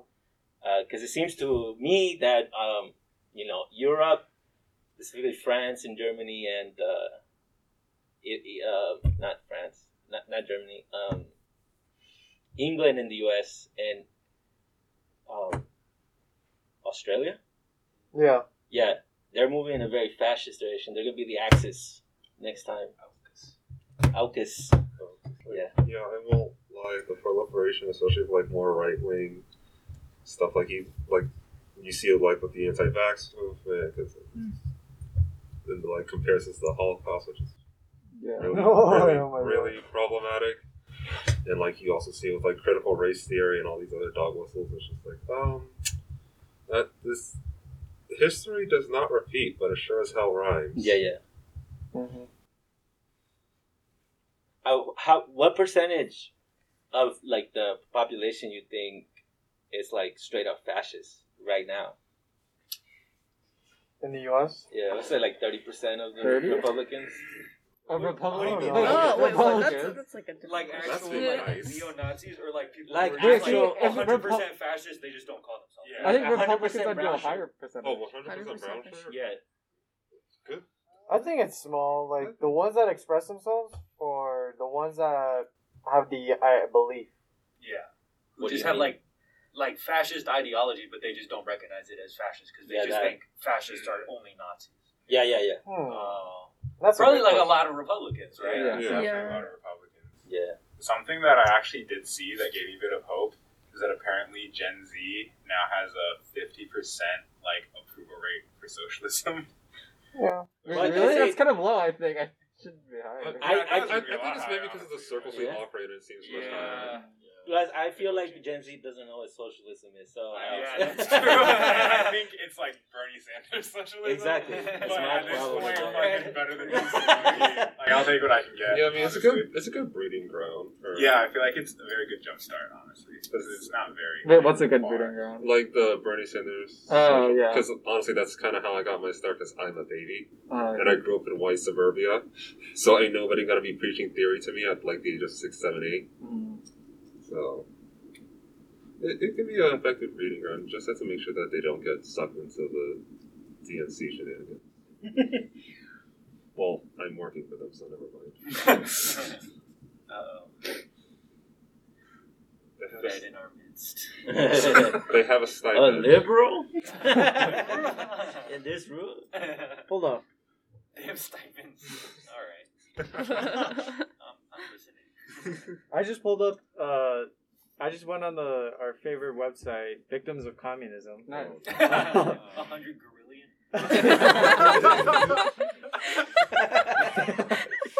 All seven billion living human beings on this planet. Basically, um, like I they it showed like polls of like what what each generation thinks about, and what I basically see is that you know like forty nine percent have a favorability rating of like of socialism. But you know, I wanted to see what their favorability rating of towards communism. And it says right here 18% of Gen Z and 13% of millennials think communism is a fairer system than capitalism and deserves consideration in America. Um, 30% of Gen Z has a favorable view of Marxism, up 6% from 2019, compared to 27 in millennials and down 9 from 2019. Yeah. Wait, what was it for Gen Z again? uh, 30% has a favorable view of Marxism. Oh, really? It's up six percent compared to down for millennials. Like, 9%. through 2021, or is this like older? Oh, this is Yeah. 2019 to 2020. Oh shit. Okay. I don't know why they stopped making oh, polls. Yeah, that's, like, that's even before the Black It might have gotten worse. stuff. Yeah. Holy shit. Yeah. Oh, yeah, so it's- they saw the numbers for 2020. and like, yeah. Don't put them out. Yeah, it's like fucking Cover it up. Fifteen percent increase in It's 2020. like, it's like it's been like a t- it's Hold on, five gotta- months. How the hell are all of you calling? Run the numbers That- again, that's please. when, like, that's Stop the count. Because I got radicalized in 2020. Yeah. I know Yeah. so many other people got radicalized Yeah, in 2020. Definitely. So Yeah. I could low key definitely, if it was like up six percent in 2019, like what the fuck happened in 2019? Yeah, what happened to So like, I could definitely see like 10, 15 percent increase, like no jokes, Yeah. Yeah. hundred percent. I feel like pre-pandemic, a lot of us were, well, at least me and maybe a few other people were like happy-go-lucky sock dumb types. That are just like, I was, I was Wow. and, and then like the pandemic happened, then BLM happened, and it was just like the threads I was hanging by have snapped. yeah. That's Oh, hilarious. Uh, that's weird though. Like, thirty versus eighteen? Because I can't imagine someone being like. Marxism is super tight, but communism, I'm not so sure about. like that seems like too. How is that big of a percentage? Of It's so it, it is a weird it's a very weird uh, uh result because yeah, I mean I would I would imagine that Marxism has a worse rating Connotation, right? than communism. I would argue think the the same opposite, thing. honestly. Wait, I'd also I, I think mean, the like, opposite. you'll be right because of the data. Right, the data, the data agrees with you. The data But, agrees uh, with you. I, I, I feel like a lot of people, myself included, growing up, I feel like you are like taught, or I guess like brainwashed, basically, into that like communism is inherently just authoritarian, kind of, Mhm. and whereas Marxism is kind of just like, at least what I thought was like, just any general leftist belief, kind of. You know what I mean? Yeah, I agree. Like especially with the whole like cultural Marxism type bullshit. Oh, yeah. Uh, It's just like anything that's like not super right wing and is like kind of towards the left is like Marxist. mm, You know Well, I mean? yeah, like the cultural Marxism stuff. Like that's why I would think that it would be more negative because I feel like there was a huge backlash against that, right? In the like, early like mid twenty tens. Like yeah, and that like SJW Gamergate era. Yeah. Yeah. Jordan Peterson, etc. He kept saying the cultural Marxism. right? cultural Marxism. Cultural Marxism. Yeah, you're lucky that yours indoctrination came with some distinction. I heard it used pretty much interchangeably, just like Yeah. Hmm. yeah, I don't know. Well, my thing, one concern that I have is that people are very much, much in support being aggressive towards China. Yeah, that's Yeah. bad. That's the bad thing. See how much percentage is that? Twenty six. Those are the fascists, bro. That's what I'm No, no, no, hold up, hold up. No, no, no, no. Right here. The majority supports a more assertive stance on bilateral relations with China. Pri- uh, 26% of Americans support prioritize strengthening economic relations with China, meaning just be diplomatic. And 70% is try to promote human rights in China, even if it harms economic relations with China. like, obviously, you know, that's just intervention. So 70% of Americans support intervention in China. Intervention. The see, they- liberals think they- is the right They thing to do. they wor- they worded that so that you would, I mean, say yes to that one. you know? Yeah, yeah. Yeah. Like, oh, so I would uh, say that human rights are seventy percent. cool. I like yeah, that. yeah, Yeah. exactly. Yeah. People don't know what the fuck is going on in China. Yeah. Um, get tougher with China on economic issues. Fifty three percent. Again, I like. I don't. I don't know if these are actual.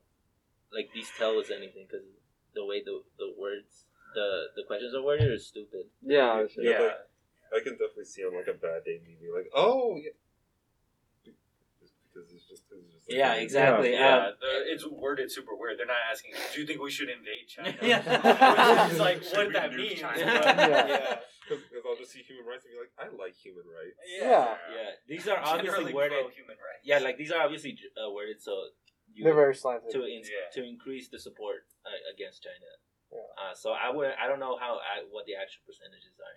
But I still think it's a huge like. There's a big It's amount big. of And I think It's we're big. getting worse. We're But I getting mean, worse. if you, uh, so if you take a look at the like the internet, right? If you look at a, like Twitter, right? There's like uh, in general, I feel like in Twitter is against uh, uh, intervention in China and Ukraine.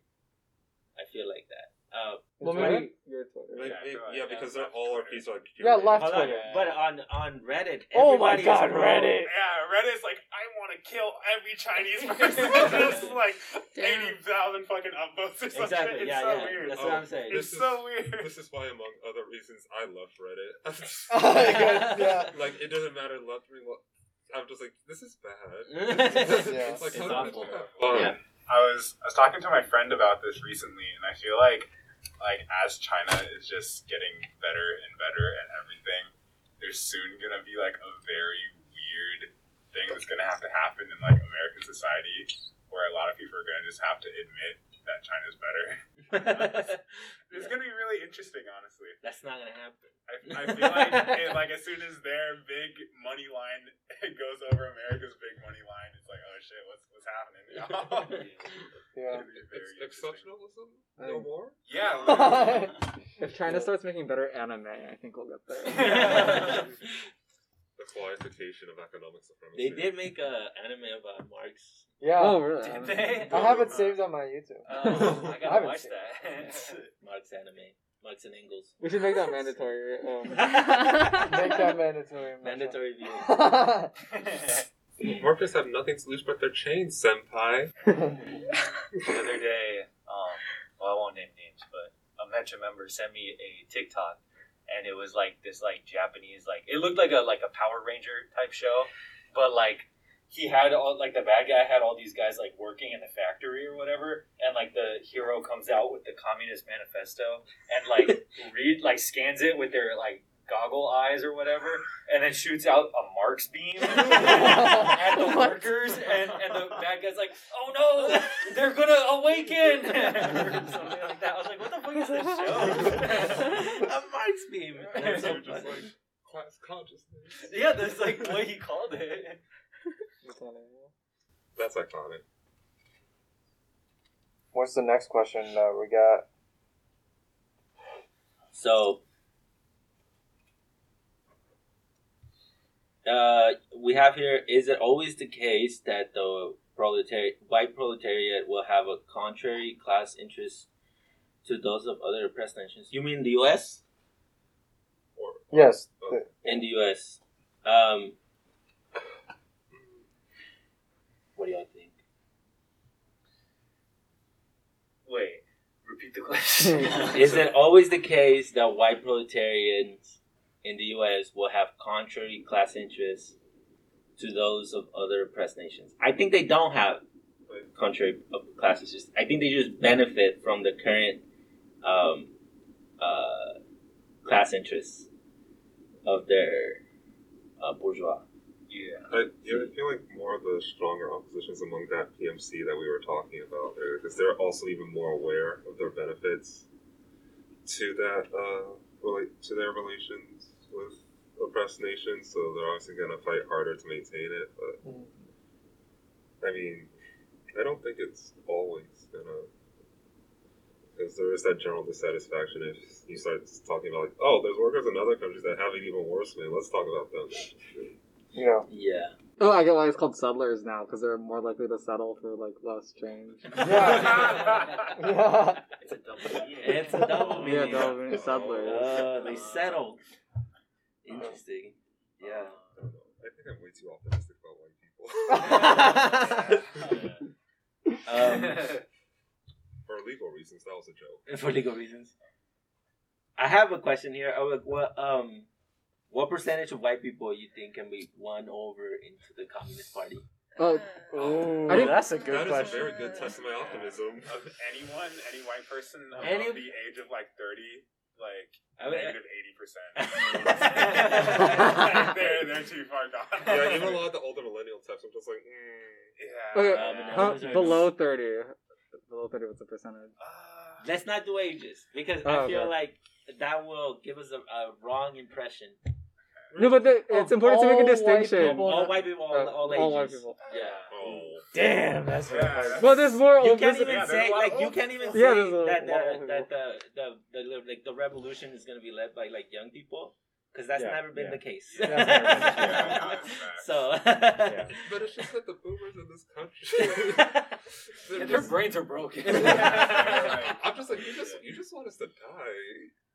I understand that Yeah. older people in the U.S. are lead poisoned, but Actually, no. Actually, no. No, consumers aren't safe. I I had a very unfortunate debate with some econ slash poli sci major in the multicultural center before the oh. SFS meeting on Thursday. I was talking to you about that. yeah, like we people like to say like young people have more revolutionary potential. Nah. But like go to one like economics class and they're just like the most like horrible people alive. like, not even economics. You don't have to go that. Yeah, like- go to one fucking uh, just normal like justice non-liberal major arts. classes. Yeah. It's Honestly, no. terrible in there. You, you you can realize that shit like if you go to like some non-profit type of circle like motherfuckers they're so the amount of white saviorism in those circles are just insane and it just makes you feel like wow So, so answer the question. Like the people at the Welcome Center. Give a percent. Like, there's just some weird people there. oh yeah yeah I don't.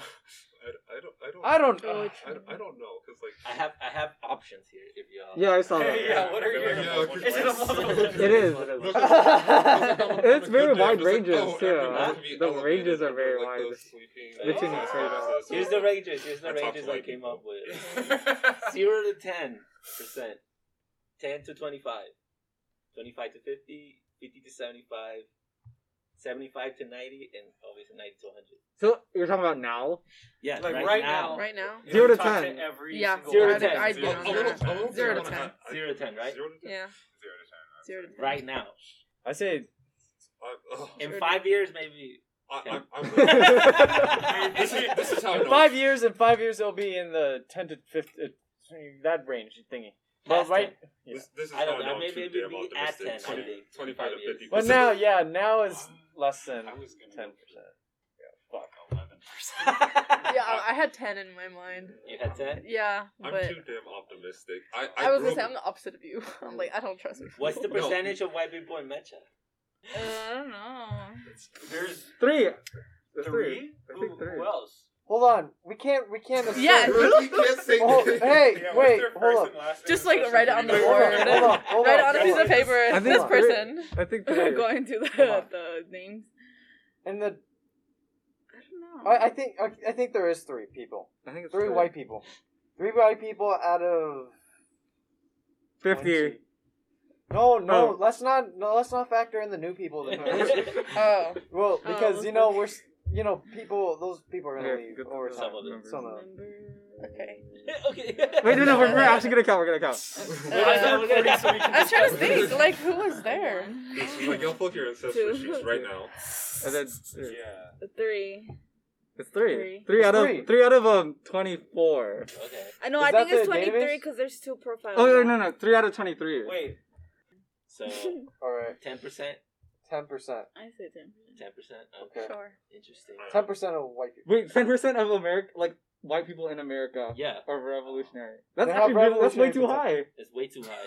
Oh, yeah, yeah, yeah. We said Okay, zero okay. to ten. Yeah, zero to yeah, ten. zero Yeah, to ten. zero to Zero, zero. one, two, In America, Ten's very optimistic. That's on a good day. I thought you were Yeah. saying. On a good No, day. I am. Too, I'm too damn optimistic. I grew up in white conservative suburbia, and I'm still just like, oh, 25 percent of white Oh my people. God. Oh, I just thought of something. So Like, I- I it's believe it's it's thirteen percent of Mecha, but that's yeah, that's Uh, not white. that's people. doesn't that doesn't Yeah, that doesn't translate factor in everybody. What- Of course. This like is what percent of like basic like science. so so what percent of white people in America would like take up arms Something like that. to, for like a revolution? Oh, now. What? What type of revolution? Communist revolution. Communism. Okay, Yeah, what, what percent of white people in America would take up arms for a communist revolution now? Zero. Like three. Zero. Yeah. three. Yeah, no, these Not even three- three white people.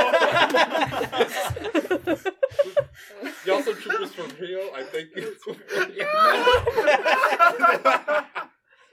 Like the three white dudes in Mecha. That's it. Yeah, And like, Damn. nowhere near ten percent. I don't No. think. No. Hey, Maybe like. but that's not zero. Yeah, it's not zero. That's not but- zero. I'm, Okay, I'm let's- stick. I know I'm. I know I'm an outlier in this room. I'm still sticking with my 25. percent I'm too damn hopeful. No. No! After everything that we've Why? talked about, you're still stuck on 25. like- Yeah, I, know, I know. I know. Revolution. With my, I know. With my upbringing, with my interactions with everything, I'm just I still trying, believe that like- 25 percent of the white people. in this You're country- You're Yeah, crazy. You're crazy. Yeah, sorry, I'm like Ain't messing no with it. No, it's. Ain't no, No, way. I'm just like trying to imagine myself in different like social situations, and I'm like, with the people around me, how many of them would be down with it? And I'm like, Yeah. not Like, very even- many. Because Fuck first you have to believe it, then you gotta like be with the shit. Yeah, exactly. And that's like, yikes, that's a lot for white Even the white people that I'm like friends with because like I like as people, I don't think like any of them would. So like, Okay, I'm not really. I have a good question. What's the percentage of white Americans that would be against it? 80. 80, 80 to Oh, no, 90, do you yeah. think- No, no, no, no, no, On no. a good day. No, On that a would- good day. Wait, that would like actively like take up weapons to be against Be it. against Oh, it. Oh, yeah. I think a good 50 percent. That is a Yes. good at least 50. 80? Yeah. I think it'd be higher. Actually, eighty. Oh, yeah. Oh. I'd say 80. 87. Actually, wait, wait, Wait, wait. really? Hold on. 90. Wait, what the? It would be 80 and the 20% would Guys, be, we can't uh, fight this many white people. Like both sides. I'd be like, ah. I just can't tell. They're going to kill them all. Violence is wrong. No, no, yeah, there is white liberals. You can't forget about white liberals Yeah. when we're talking about this. But I do think I think it's it would be like twenty percent actually arming themselves, and then the other like 50 80 percent being like, oh, I can't tell who. Yeah, yeah, who's wrong. complicit. You know? Yeah. Just like if both sides just talk to each other. Yeah, yeah, Yeah. basically. Which in effect is, you know, supporting the crazy Yeah. white people. Yeah. Mm. exactly. Okay, well, so you think like in retaliation it would be twenty percent, but if like they were like, let's do fascist revolution today, how what percent? Oh, how many people It'd are on less, go? It'd be ten. I'd be You maybe think like it'd be half 10? of it. Yeah. It'd be like it'd be like it'd be like ten. I, Yeah, you're white, probably right. White people don't want to do much. Yeah, they're settlers. I mean, Anything that's against the and I don't, and I that doesn't that is not a good thing. Uh, that I'm that like ten percent is not good because like if you think of like how many brown shirts, like what percentage of brown shirts were of the population, it was way lower than that. Yeah, it was was like, super it's small in like two percent or something. You know, it was like nobody.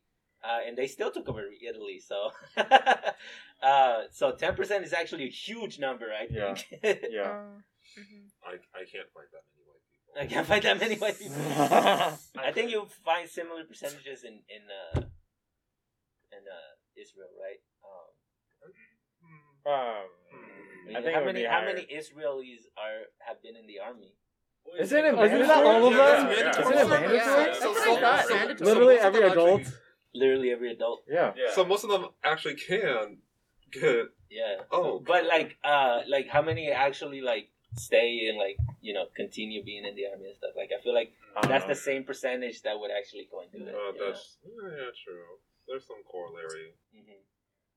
Okay, but conversely, how many non-white people would be down for a revolution? Uh, That's a good Oh. question. That's a very Oh. good question. Like, Well, that I just like that bring, that question. brings up the question. That brings up the question: Who is white? oh, what- Yeah. Wait, oh, is that not a easy answer? Like anyone who looks white? Well, no, mm. because I feel like in this sense, even with like white Latinos, like by like the like socialization and like cultural aspects, they might be more likely to be pro revolution than it just like a straight up white Anglo-Saxon Protestant. Oh, okay. I see Yeah. what. I'd agree. so but that though also, like yeah, they navigate the world as a white person in this one hypothetical that we're spending a lot of time on, they might not be considered a white person. yeah. like because I won't lie, especially among like Africans, especially. I'm just like the cap, the black capitalism. It's getting pretty strong. It's like it's it's Yeah. it's, it's, it's a lot. It's just like.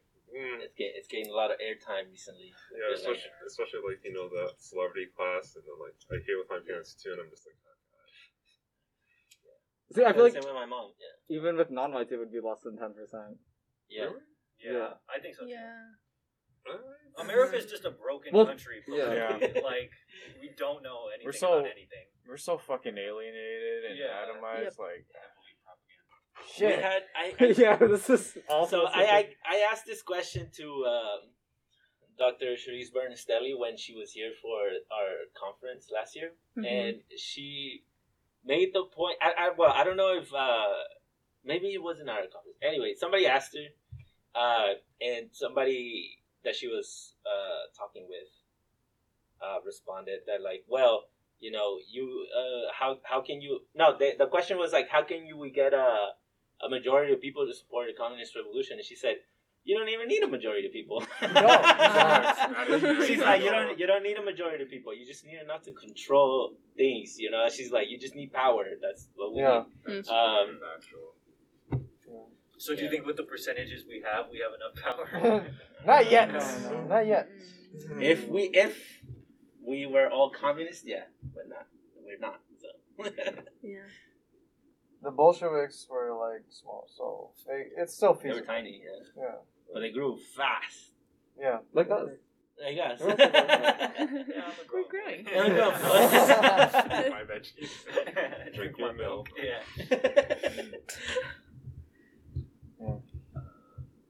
Is there any other questions? That's all the questions I had. Does anybody want to talk about anything else I have a question. Oh, man. Mm. What do you think about the book as a whole? as a whole. To conclude, to conclude all of our discussion. So I'm I'm bad at this personally, uh, but I wish the book was better at citing shit. Um, Yeah. there's a lot of parts where he's like, twenty percent of this, forty percent of that, and there's like zero quotations, like Really? zero, zero citations. He doesn't even have like a bibliography thing. But or some- anything? There is a there is a bibliography. is a yeah. bibliography. You have to But go like- for it- them but like the the back. actual- Yeah, but like I can, They're in the back of the book. Yeah. I know, but like the Oh. actual, the actual like thing, you know, Oh, he'll yeah. write a paragraph and it's not cited. There's no Oh. like li- like a little two or, or number that Like leads to the citation. Yeah, yeah. You know. Oh, I mean, I can't really blame him because like we're also we also do that. Yeah, That's I do what- that. That's what I'm saying. I'm not good at this, but I, I wish it was like it was more like that. You know. Right. But but this was also 1983, so I don't think It's the Wild West ago. of academics. The Wild West. The Wild West. they didn't know how to cite things. you know? MLA was that no. um, I think I think it was good, like as an alternate history book. But Yeah. I think it's good that like the next couple of things we're going to be reading are going to be more like theory based. Yeah. This one was kind of just like a long list of like anecdotes that like are important and like like do like contribute to the point. But I do feel like it was just like a lot of like history. yeah. Yeah. It's a history book. It was just a history book. Yeah, there's like um, like very little theory in this, Mhm. right? Mhm. I would say. Yeah. Yeah, it it definitely serves its purpose as like a deconstruction of like Eurocentric like telling of the United States. Yeah. It's just that it's also points to remember like a lot of the assertions that the author was making. is like it, was- it was it was it was the eighties. Like What the thing like um something that sa- saves it, even though it's not a uh, as good uh citing shit, which is like something that people were really critical about uh in like the 80s and 90s after it came out, was that basically. Uh, there's been a couple of books now uh, from other historians that basically prove his point. You know, um, the Indigenous Peoples' History of the, of the United States by uh, Roxanne Dunbar Ortiz, and the Counter Revolution of uh, 1776 by Gerald Horne, Dr. Gerald Horne. Um, basically, same thing that he's saying, you know, uh, white people is just class collaboration project.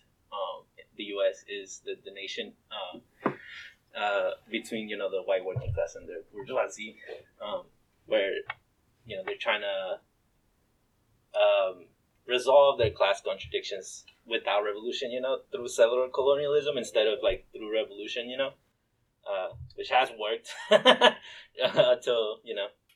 You made a good point that it's like a counterpoint to a lot of like the history we've been taught in the American education system, which I think is important to have. Yeah, definitely. Um, for me, I it was kind of funny how um, like I went to like during um my time in school when I was younger, I I took APUSH, AP US History, and literally, this is basically the same progression that the like settlers said every single thing that everything I was taught in that class, but in a different perspective. So for me, it was very like interesting how, like in the beginning of the book, it talked about how like all these um, all these so-called um rebellions from like white people. They it was like, and APUSH like they said, oh, this was something. This showed like true working class history of blah blah blah. But in actuality, it just exposed like settlers exposed the the true nature, and it was just like, damn. They, they- like this is really like holy shit. Our education system is really that fucked up. So Mhm. um, that's that's uh, for me. Um, already having like a like a, a historical understanding of like American history and having some theory theoretical understanding of like settler colonialism and and um and um and just capitalism in general it, it really like helped me understand those ideas but if you don't have that already um, studied theoretical way of looking at um, all these things you you may fall into these conclusions that are kind of like damn well america is is fucked up because it's fucked up.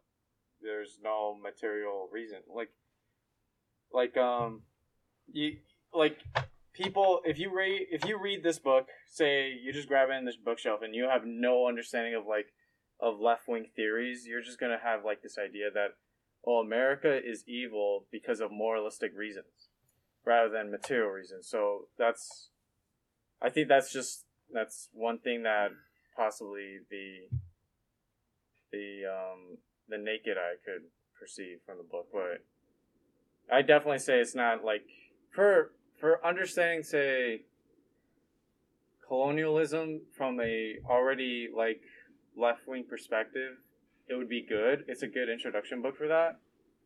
Um, but if you're just if you're not like like a socialist or communist, then it's not the book for you. Yeah, I mean it's good that like our book club cycle where we're having a bunch of new members are going to be more like basic texts that are like yeah, like just like definition based stuff. Like not this this one was kind of kind of big, yeah, kind of a lot to digest. Mm-hmm. Not even to digest, but just to get through. yeah. I do think it's good for our members now, just because it gives us a lot of good examples of how like movements for like material change get like halted or like stopped or like I guess defeated, and it's like these are certain things you have to be aware of. All right, everybody. Just to wrap up this episode, I just wanted to plug in all of our social media. Um, you can follow Mecha at MechaDSU. You can follow the Heatwave's Instagram to get the latest updates, which is at THW Pod. If you want to participate in our community garden, the Vilma Espin Community Garden, uh, contact us through our Instagram. We hold special meetings every Saturday at 3 p.m. And, well, yeah, that's all, folks. Thank you for listening. The struggle continues. Venceremos.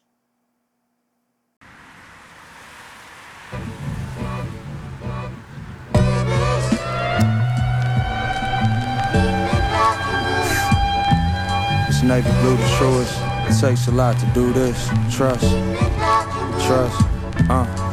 I used to kiss my Saint Christopher, fuck Christopher Columbus. 1491, it's one and done. This shit is fucked up. Sitting in my thoughts and smoking dolo in the spot. So many photos on the wall, like most of the times that I was caught in a web that I had spun myself. The damage did a lot. Couldn't fortify the troops. Said do do do, the block is hot.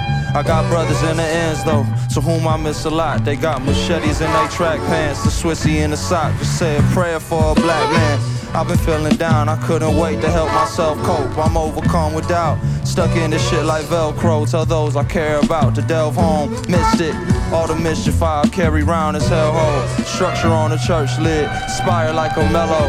My family came from London off a road called Portobello. Parallel to Ladbroke Grove, I know the way it gets. When he's stepping through a city well known with no regrets.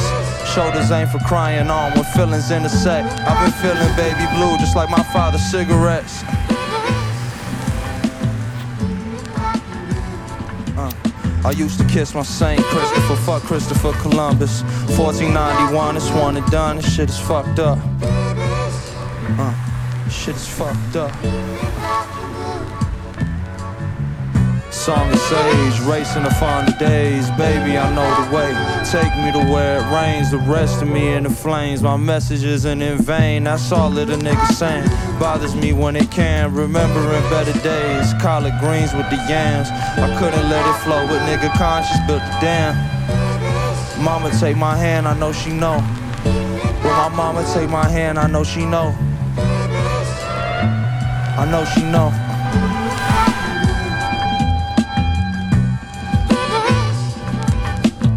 Matter what the record say. And I know that I and I is like a tree that planted by the river of water. And not even the dog that piss against the wall of Babylon shall escape this judgment. For I and I know that I and I know that all of you shall witness the day that Babylon shall fall.